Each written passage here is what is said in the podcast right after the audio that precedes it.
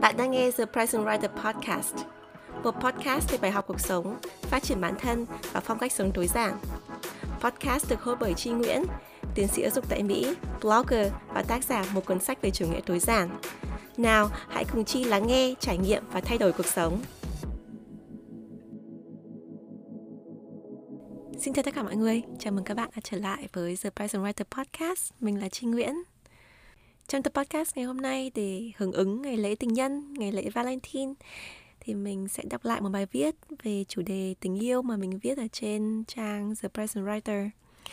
Đây là một bài viết mà có thể nói là một trong những bài viết thành công nhất của mình trên blog và nó khá là bất ngờ bởi vì là à, trước đó thì mình ít khi mình viết về tình yêu lắm. Bình thường mình chỉ viết về học hành rồi là à, làm việc hiệu quả rồi là chủ nghĩa tối giản thôi chứ mình ít khi mình viết về à, tình yêu và chia sẻ những cái câu chuyện về à, tình cảm cá nhân.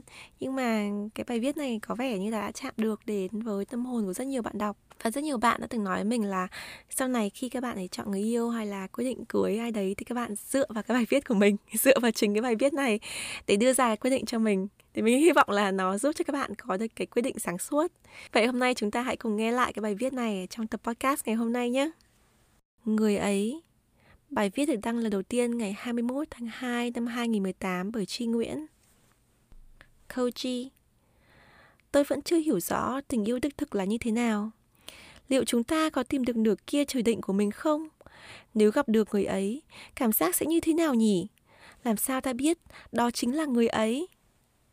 Masumi Nếu kỳ tích xảy ra, nếu ta may mắn gặp được người ấy, thì chắc chắn chắc chắn ta sẽ nhận ra trước đây mình đã cô đơn đến nhường nào. Nếu may mắn gặp được một nửa kia của mình, thì chắc chắn ta sẽ nhận ra trước đây mình đã cô đơn đến nhường nào. Wow! Tôi đọc được câu thoại này trong một tập truyện tranh năm 17 tuổi và nghĩ đó là cách miêu tả về tình yêu đặc biệt nhất mà tôi đừng biết.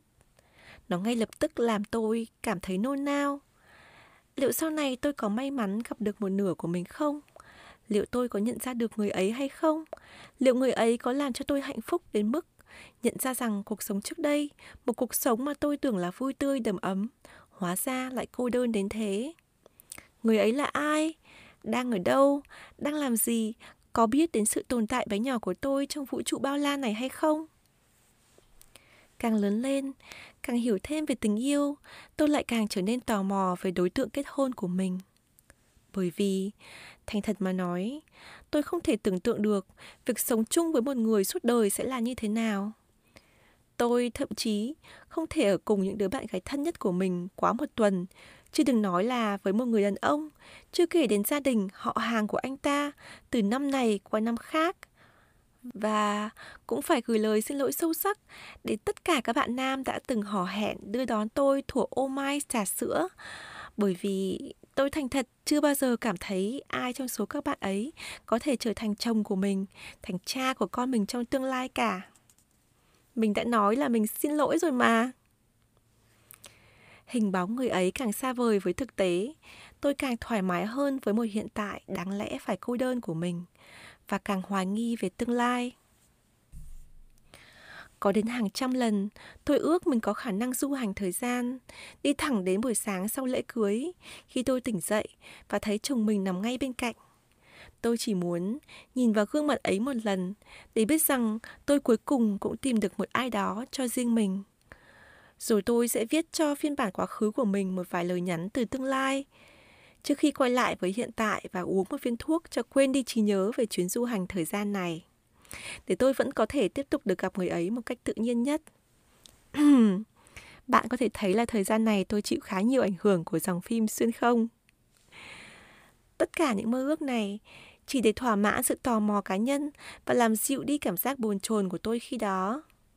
Tôi đã từng vô cùng, vô cùng tò mò về người bạn đời trong tương lai của mình. Tua nhanh đến 10-12 năm sau. Hiện tại, tôi đã kết hôn được gần 3 năm thật không thể tin được. Nhiều người nói rằng những năm đầu kết hôn là những năm khó khăn và vui vẻ nhất. Nó khó khăn vì bạn vừa bắt đầu cuộc sống với một người khác và có rất nhiều điều mới cả hai phải học để thích ứng. nó cũng vui vì bạn bắt đầu cuộc sống mới với một người khác và có rất nhiều điều mới để cả hai cùng học và thích ứng. Trong một mối quan hệ, mọi chuyện đều có thể xảy ra. Tôi không thể biết chắc được 10 năm, 20 năm nữa chúng tôi sẽ như thế nào.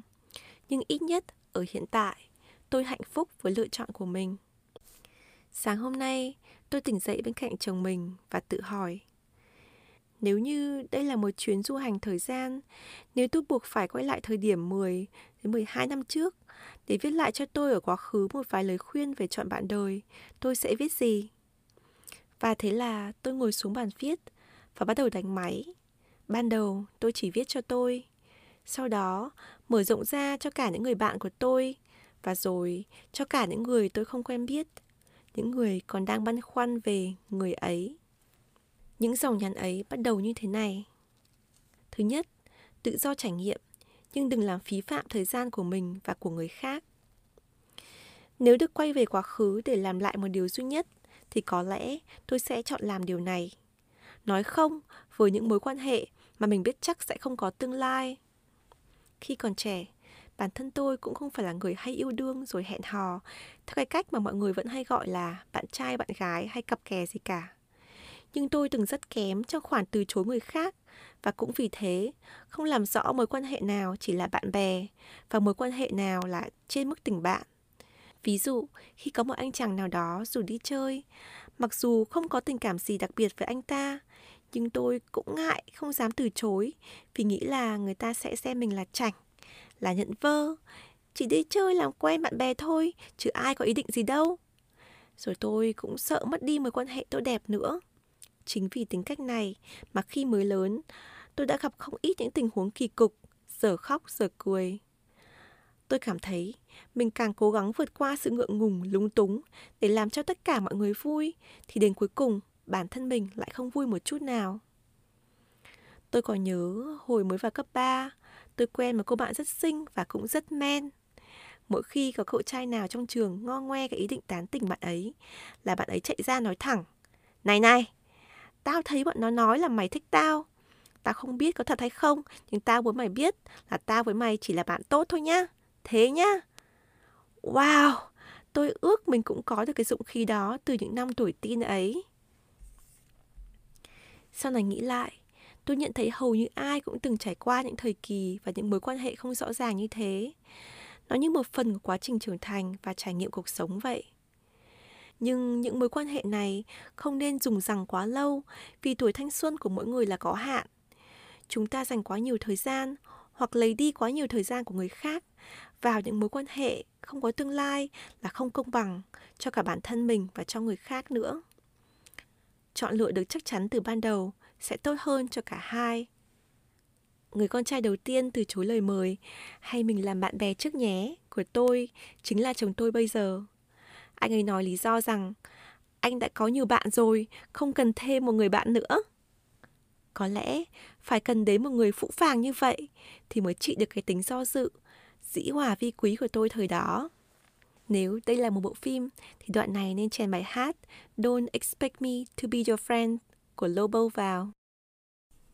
Thứ hai, thiết lập ranh giới, làm rõ những điểm mình có thể và không thể chấp nhận con người không phải thánh nhân bởi thế càng đi sâu vào một mối quan hệ ta sẽ càng nhận ra những điểm chưa đẹp chưa tốt ở nửa kia của mình và vì đang yêu nhiều người dễ cho qua những điểm này một cách mục quáng hoặc cho rằng sau này mình có thể cảm hóa chỉnh sửa người đó cho đồng ý hơn.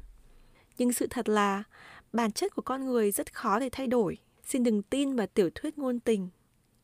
Bởi vậy Mặc dù nghe có vẻ rất lý trí, tôi vẫn tin rằng ai cũng nên bước vào một mối quan hệ với một danh sách những điểm mình có thể và không thể chấp nhận.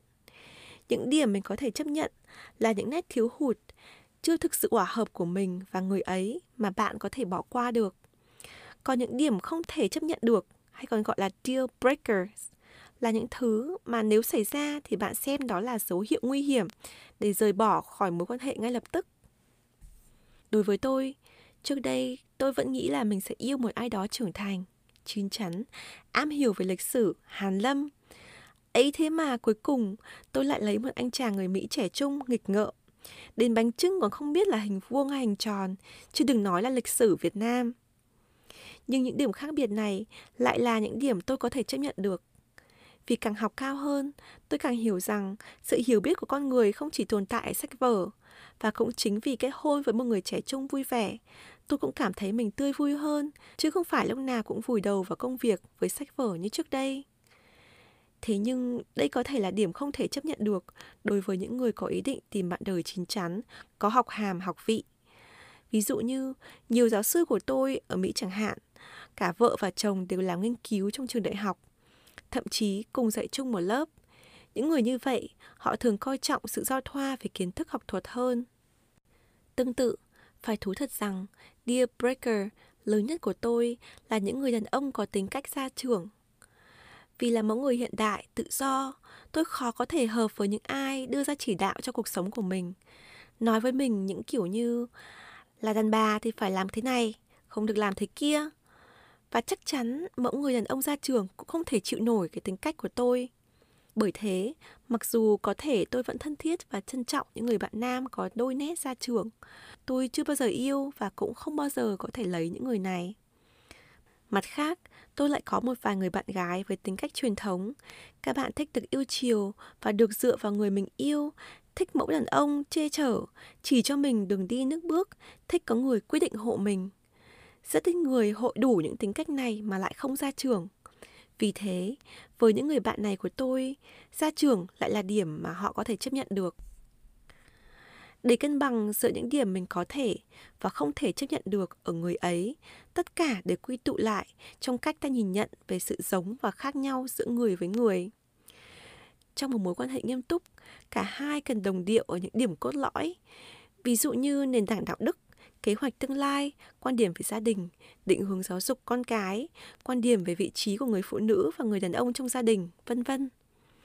Nhưng hai người cũng nên khác nhau ở những chi tiết ngoài lề như tính cách cá nhân, sở thích đặc biệt, thói quen riêng, để cho cuộc sống có nhiều màu sắc hơn và để bổ trợ tốt hơn cho nhau. Đâu là những điểm có thể hay không thể chấp nhận, đó hoàn toàn là quyết định của cá nhân từng người.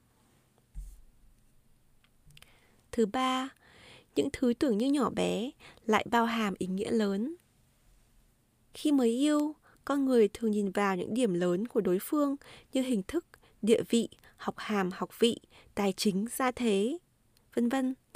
Nhưng đôi khi, những điểm lớn này không nói lên quá nhiều điều. Ví dụ, một người có hình thức đẹp chưa chắc đã có tâm hồn đẹp. Một người có học vị cao chưa chắc đã cư xử có học. Một người giàu chưa chắc đã hào phóng.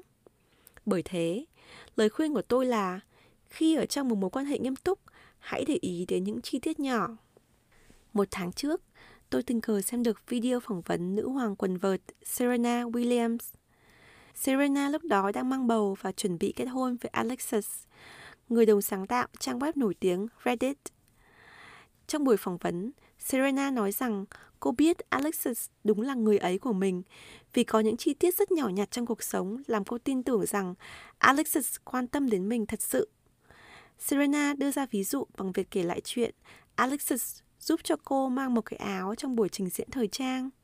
Nhưng càng kể, Serena càng cảm thấy câu chuyện có phần tủn mủn, đứt quãng và khó hiểu, nên phải lúng túng xin lỗi khán giả bằng một câu đùa rằng chuyện này trong thực tế hay hơn là tôi kể. Đó, theo tôi, là một ví dụ điển hình và chân thật về ý nghĩa của những hành động bé nhỏ.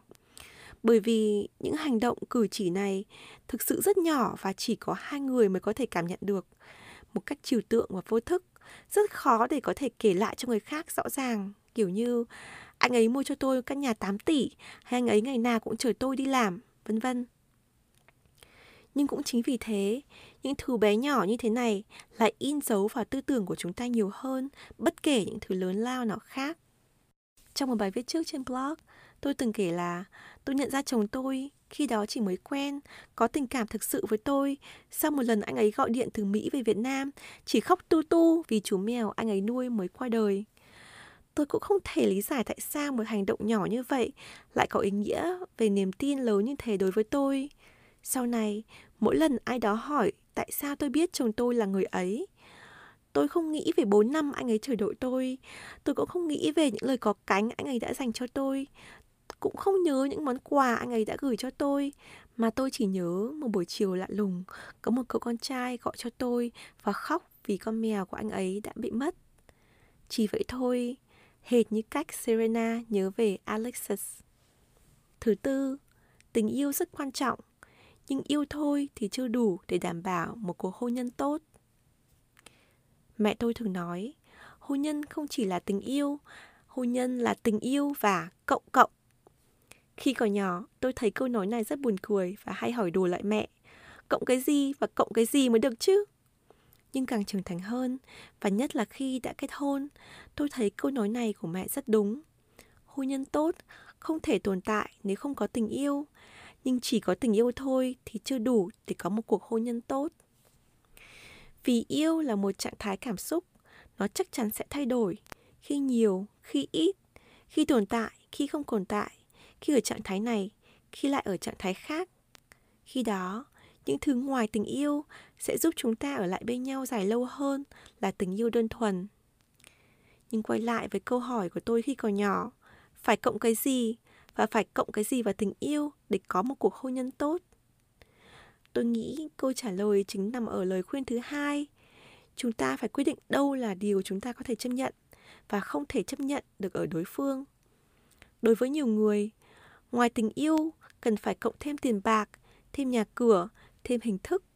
Đối với những người khác, ngoài tình yêu lại phải cộng thêm sự đồng điệu với tâm hồn, trí thức, thủy chung và tôn trọng lẫn nhau.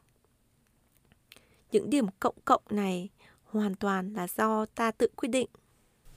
Một lần, tôi chia sẻ lời khuyên này với một người em gái còn độc thân. Phản ứng đầu tiên của em là khó chịu. Em nhíu mày, sao em nghe cứ thực dụng như thế nào ấy? Vậy có nghĩa là mình phải tính toán khi yêu, rồi phải tìm xem đâu là chỗ môn đăng hộ đối. Không, hoàn toàn không phải là như vậy. Thứ nhất, tôi không nghĩ ai trong chúng ta nên làm bất kỳ điều gì mà không đầu tư suy nghĩ, đặc biệt là với những chuyện cả đời như chuyện kết hôn. Bởi vậy, tìm những điểm ngoài tình yêu ở đối tượng kết hôn của mình không thể gọi là tính toán thực dụng được, vì bạn còn cộng cả đến những yếu tố phi vật chất nữa. Thứ hai, bản thân tôi cũng không đồng ý rằng cứ phải môn đăng hộ đối thì mới có thể kết hôn theo cái cách phong kiến ngày xưa về xuất thân của cải vật chất gia thế. Nhưng phải khẳng định rằng phong nền giáo dục văn hóa con người có ý nghĩa quan trọng với sự trưởng thành của họ. Ai từng học qua xã hội học tâm lý học giáo dục học thì chắc chắn biết rằng sự trưởng thành của con người chịu ảnh hưởng nhiều như thế nào từ nền tảng gia đình. Những ảnh hưởng này in hẳn và rất khó để thay đổi sau này. Hai người có hoàn cảnh trưởng thành quá khác biệt, không phải không thể lấy nhau, mà khi sống với nhau rồi thì chắc chắn sẽ gặp nhiều điều va vấp hơn những người có xuất phát điểm tương đồng. Bởi thế, nhiều khi tôi nghĩ rằng cha mẹ kỳ vọng con cái chọn được người môn đăng hộ đối không phải vì họ tham cho con có cuộc sống nhung lụa, mà vì họ mong con gái tránh được những va chạm khó có thể dung hòa sau này. Nhưng tất nhiên chỉ nhìn vào quá khứ mà đánh giá con người hiện tại thì quá cứng nhắc bởi vậy, điểm quan trọng ở đây là ta cần phải tập quan sát, suy nghĩ và đánh giá rõ bản chất của từng người, bắt đầu từ việc thiết lập ranh giới và để ý những điều nhỏ bé mà bao hàm ý nghĩa lớn, cũng là điều thứ hai và điều thứ ba của bài viết này. Thứ năm, điều Masumi nói là sự thật. Nếu may mắn gặp được một nửa kia của mình thì chắc chắn ta sẽ nhận ra rằng trước đây mình đã cô đơn đến nhường nào. Đối với tôi, đây có lẽ là điều tuyệt vời nhất và kỳ diệu nhất của tình yêu chân chính, khi mà bạn nhận ra rằng mình sống tốt hơn khi có nhau. Giống như lời bài hát Better Together. Thành thật mà nói, ngày trước, kể cả khi độc thân lẫn khi đang hẹn hò, tôi chưa bao giờ cảm thấy thực sự cần một ai đó ở bên mình. Tôi thích ở một mình thích tự làm những gì mình thích và luôn cảm thấy hạnh phúc với những người bạn gái thân, với gia đình, với những mối quan hệ không phải tình yêu. Có những giai đoạn, tôi cảm thấy thoải mái với cuộc sống một mình đến mức tôi từng nghĩ lấy một ai đó cũng chỉ để có người đưa đi, đưa về, nhìn thấy mặt nhau vậy mà thôi. Tôi từng mất niềm tin rằng một ngày nào đó mình sẽ gặp được một ai đó khiến cho mình nhận ra sự cô đơn còn ẩn khuất trong mình. Đây hoàn toàn là tâm sự thật nhưng đến khi tôi chính thức hẹn hò với chồng tôi hiện tại, tôi cảm thấy mọi chuyện đều khác biệt, hệt như ngày và đêm vậy. Mặc dù ban đầu yêu xa, chúng tôi có một sự gắn kết rất đặc biệt, ngày nào cũng gọi điện cho nhau, bật webcam hàng giờ đồng hồ để chỉ nhìn thấy nhau ăn uống, đánh răng, đi ngủ, chuyện gì cũng kể cho nhau và hỏi ý kiến của nhau. Đến bây giờ, khi ở cùng nhau rồi, chúng tôi hầu như đi đâu cũng có nhau. Có rất nhiều điều, trước đây tôi chỉ nghĩ trong đầu và không dám nói ra. Nhưng từ khi có người đặc biệt để chia sẻ, tôi cởi mở hơn rất nhiều về những điều thầm kín và những sự định còn chưa thành hình của mình. Tôi vẫn thích có những lúc được ở một mình, nhưng cuộc sống rộng lớn của tôi bây giờ thì đã thay đổi rất nhiều. Không phải cặp đôi nào cũng giống nhau, mối quan hệ của bạn có thể hoàn toàn khác với tôi. Bạn có thể hay đi cùng người ấy hoặc thường xuyên đi riêng lẻ bóng. Bạn có thể không che giấu người ấy một điều đặc biệt gì hoặc vẫn thích giữ bí mật cho riêng mình. Hai bạn có thể thích phụ thuộc vào nhau hoặc giữ độc lập tách rời nhau. Những điều này không nói lên một điều gì hết. Nhưng sự gắn kết về tình cảm và ý chí, dù là vô hình hay vô thức, nhất thiết cần phải tồn tại. Sự gắn kết này có thể xuất hiện một cách tự nhiên, cũng có thể do hai bạn tự vun đắp qua tình yêu, qua sự quan tâm, chia sẻ, đồng cảm, thủy chung. Cho đến cuối cùng, tìm được người ấy hay kết hôn đi chăng nữa đều không phải là điểm kết thúc. Tất cả mới chỉ là sự khởi đầu. Để đi đến cuối con đường với nhau, cả hai đều phải học rất nhiều, học với nhau và học cả về chính mình nữa. Học để thêm tin vào tình yêu và yêu nhau nhiều hơn nữa. Tôi mong tất cả những ai chưa yêu sớm tìm được người mình yêu, những ai đang yêu sẽ ở mãi bên người yêu và những ai đã yêu sẽ sớm tìm về được với tình yêu mới. Be present, Chi Nguyễn.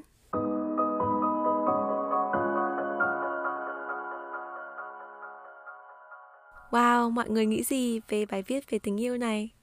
Thực sự mà nói thì bài viết này mình đã viết được 3 năm rồi Nhưng mà bây giờ mình đọc lại mình vẫn cảm thấy hơi ngượng ấy bởi vì nó có rất nhiều cái chia sẻ mà trước đây mình chưa từng chia sẻ với ai về tình yêu rồi là về những cái nhỏ nhặt trong cuộc sống về cái cách mà bọn mình vợ chồng mình quen nhau rồi bắt đầu yêu nhau và bây giờ kết hôn và có con nhỏ.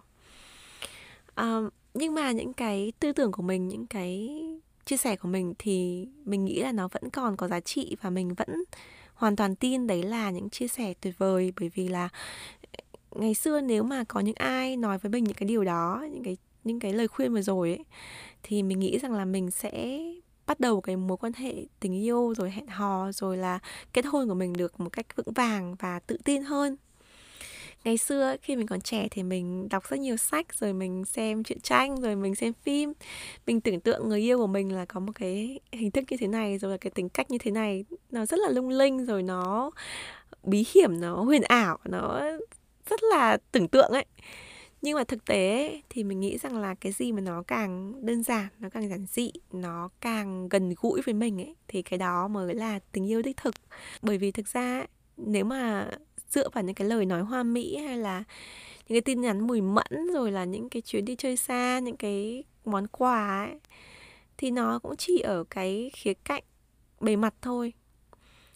Nếu mà bạn copy ở trên mạng xem những cái cuốn sách ngôn tình này, rồi là bạn có một chút tiền là bạn có thể thực hiện được đúng như trong phim. Nhưng mà cái tình cảm thật sự ấy, nó đòi hỏi cái sự trần trụi hơn, nó đòi hỏi là phải dốc ra cái tâm hồn thực sự. Mình phải chia sẻ với người ấy những cái cảm xúc thầm kín của mình, cái giây phút yếu đuối của mình.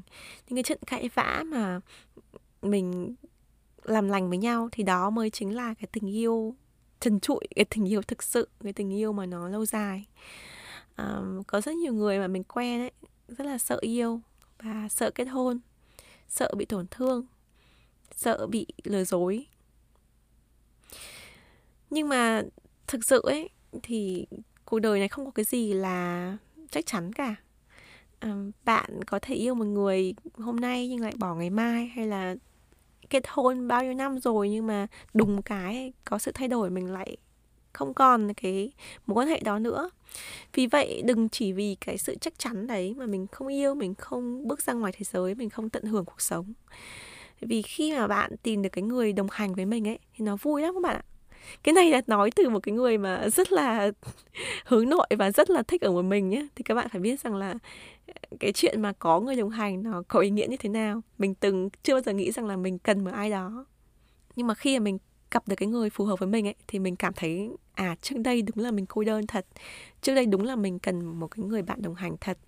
Và mình sẵn sàng để bước vào một mối quan hệ mặc dù cái mối quan hệ này thì nó sẽ đưa đến cho mình rất nhiều cái đau đầu đấy và có thể là cả những cái heartbreak những cái khiến cho cái tâm hồn của mình dỉ máu nhưng mà mình sẵn sàng bởi vì là ờ, cái mình được ấy, nó cũng tương đương thậm chí là lớn hơn rất nhiều những cái mình mất và mình trân trọng cái điều đó mình trân trọng những cái gì mà bọn mình có được với nhau Cảm ơn các bạn đã lắng nghe tập podcast ngày hôm nay. Mình hy vọng là bạn thích tập podcast này và các bạn có một mùa Valentine ấm áp.